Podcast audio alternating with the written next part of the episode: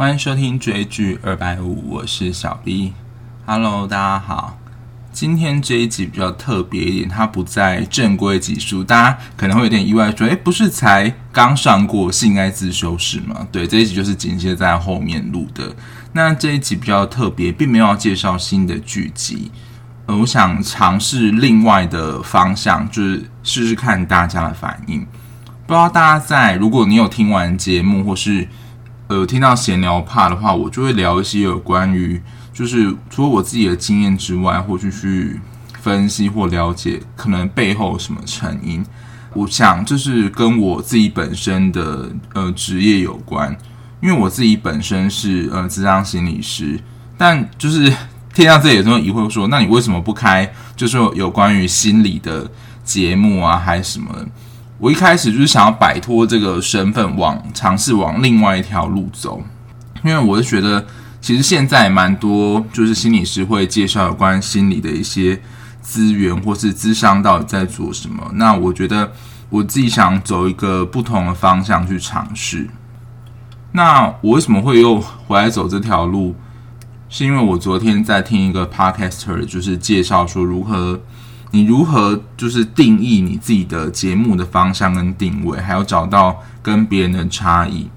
那我就觉得说，我自己是我很喜欢追剧，没有错。那我自己会想说，如何就是把你在剧集当中看到的这些现象或是人物的表现，就是说出来。因为其实我觉得剧里面人物跟现实生活中一样，就是他们会碰到问题。跟我们现实中生活中是一样的。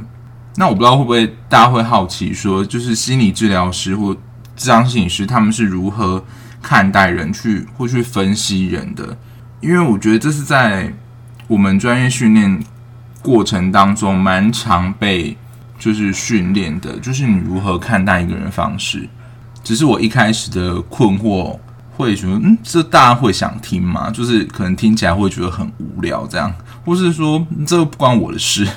不过我就想加入，就是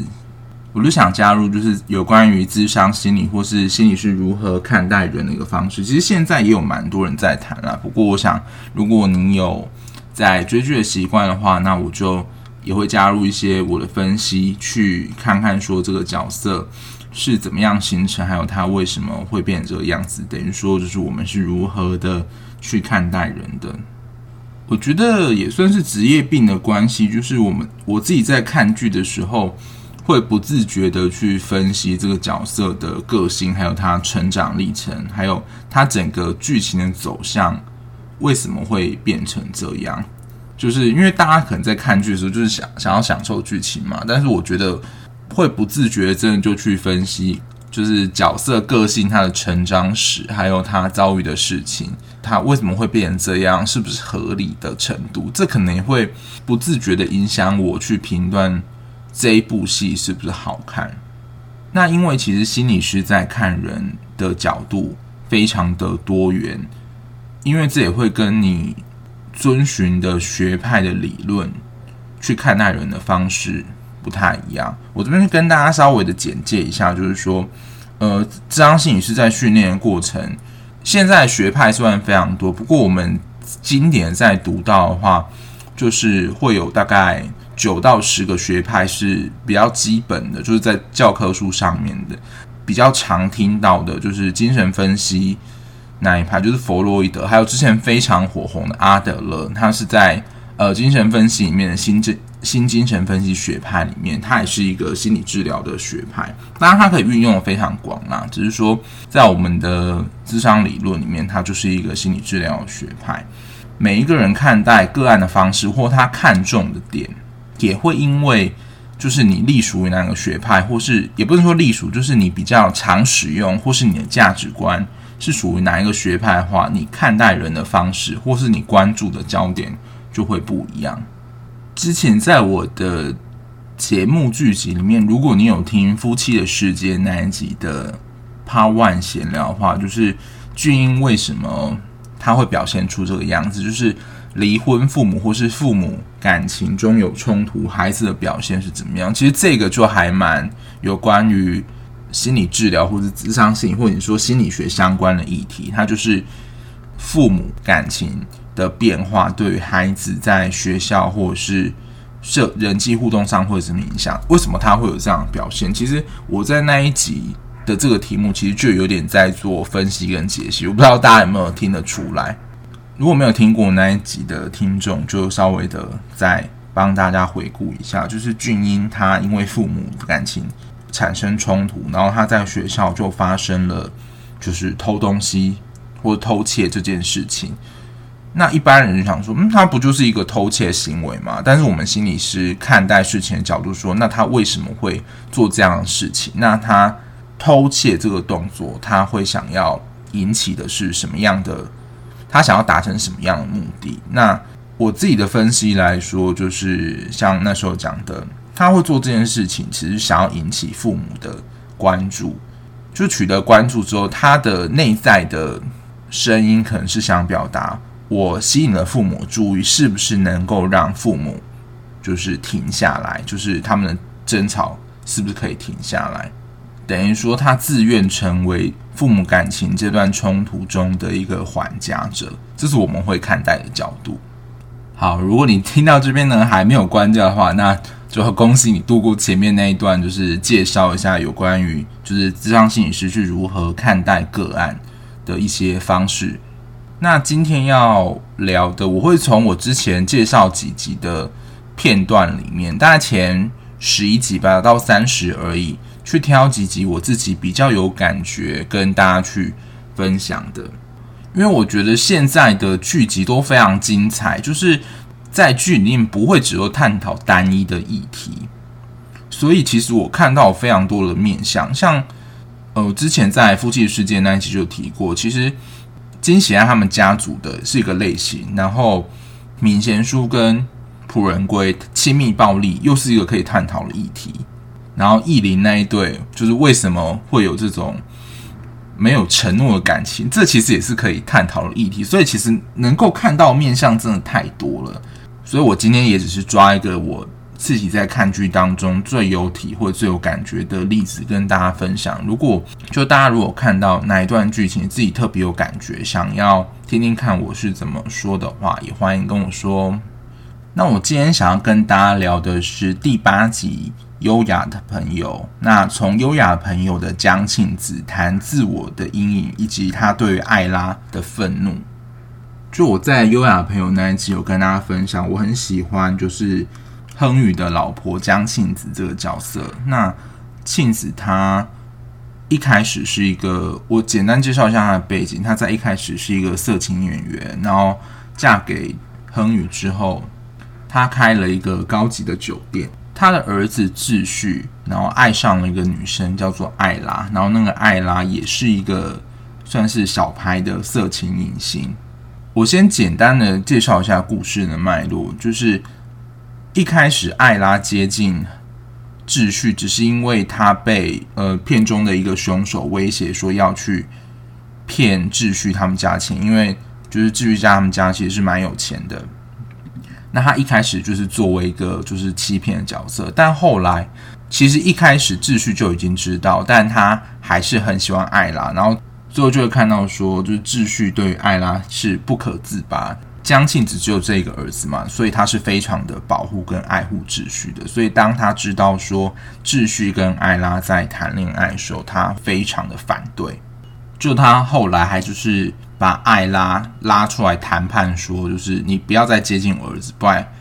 我下一次见面真的会杀了你。这一类的就是凶狠话，就是逼迫他们分手。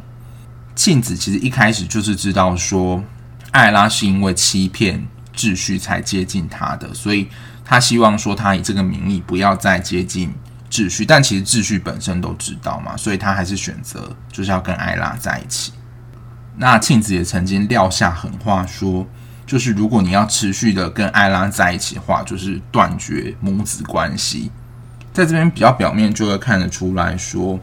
艾拉就是欺骗秩序他们在一起，所以庆子反对跟他们在一起。不过我觉得有更深一层的意思是说，庆子看到了他自己过往的时候，就是艾拉他的身份、他的样子，他对于他过去。曾经在担任色情影星的这个过往，其实他是不喜欢，甚至觉得很厌恶的一个过去。因为他这一段其实有演出来，我觉得这段诠释真的非常好。就是他有交代说，过去亨宇其实也是亨宇过去其实也是为了要跟庆子在一起，他那个时候其实就是色情隐性嘛，不惜的跟。他自己的亲生妈妈断绝关系，也要跟庆子在一起。然后后来就是他们两个就私奔了嘛。然后他妈妈因为太伤心而出家了。所以大家在剧集里面就会看到庆子，就是亨宇，他一直也不能算是出包，但他就是很多的挫败，庆子都会就是非常的包容，然后甚至帮他找资源。因为对庆子来说，亨宇当初是算是付出了非常的代价，也是为了要保护他，然后选择他。那对他来说，亨宇真的付出了非常大的牺牲，也让他觉得会非常的，那是一个很复杂的情绪，就是他非常感动亨宇这么做，可是又有点觉得愧疚，说亨宇为了自己而牺牲，而断掉了跟亲生母亲的关系，那个愧疚感。是非常强烈的，所以当他看到智旭跟艾拉在一起，而且智旭也是一开始不顾反对的，想要跟艾拉在一起，想要跟他断绝母子关系，其实就会让他惊艳到过去他自己所经验的那一段，而且那一段经验是他非常厌恶、不想要再想起的一段过去，所以他自己的本能反应就是会把它视为这是一个。压力源，或真的是是一个可怕经验，表现出对于艾拉这么强的敌意跟愤怒。这个愤怒不止在于说秩序跟这样的人交往，同时也是他看到了过去那个过去那个因为亨宇带走他那个不愉快，而没有跟他的母亲好好的在一起，那个愧疚感的愤怒，也是他对于他自己的生气。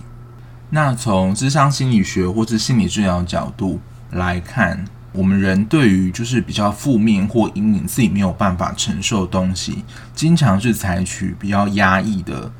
或是潜意的做法，就会想将这些不愉快的经验压下去。就是弗洛伊德就是精神分析比较古典学派，就是他对于人的看法就是采取趋乐避苦的一种行为模式嘛。所以面对大家可能面对那些不好的经验的时候，都想说啊，那就过去啦，不用再想了啦，或是说就会把这些经验压下去。可是这些经验是真的有被处理吗？或是你真的不去想就好了吗？因为如果你没有去处理它，或是没有真正再去解决或去重新谈这件事情的话，就会像呃剧集中的惠子一样，当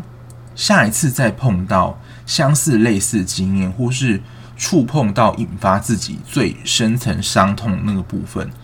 这个感觉是会非常的快的冒出来，所以有时候你会有一种感觉，说不晓得到底发生什么事，可是你会突然觉得非常的难过。那可能就是触动到自己内心深层最不想要去想起或去接触的事情，而这些东西通常也是自己最没有办法去面对或去谈的东西，所以在外显行为上，我。当一谈到这些事情，我们人类最常表现出来反应就是愤怒跟惊吓，因为在那个经验里面，那个被受伤或是自己觉得很难过去所谓阴影的部分，其实在过去它是没有办法被讨论，或是没有办法去再一次处理的。而且那些经验通常是受伤的经验。那心理治疗的目的，还有心理咨商的目的，其实就是借由再一次去谈论那个过程，借由呃心理师的引导，让让个案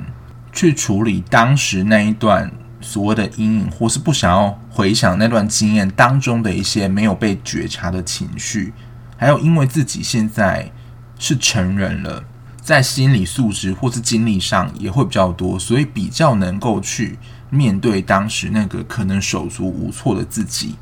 针对那一段过去不愉快的经验做重新的诠释，而也是过去将这一段就是可能自己不再不想要想起的过去再拉出来。所以大家也可以不妨想想看，自己在看剧的时候，哪一个片段最能触动到自己，就是让你自己心里觉得很难过，或是很生气，或是当中有什么样情绪的话，也可能是你被那一段情节的某一段东西勾到。这勾到，也就是所谓自己的议题。大家也可以不妨利用这个方式来思考自己的一个状态。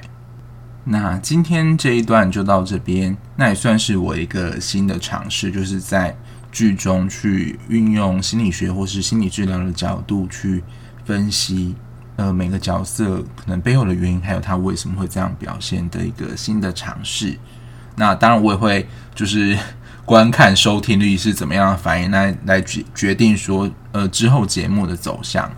如果你对节目有任何想法，或是对我这样子节目方式的一个新增或是修改的话，有什么样想法也可以让我知道哦。那我们下一集节目再见喽，拜拜。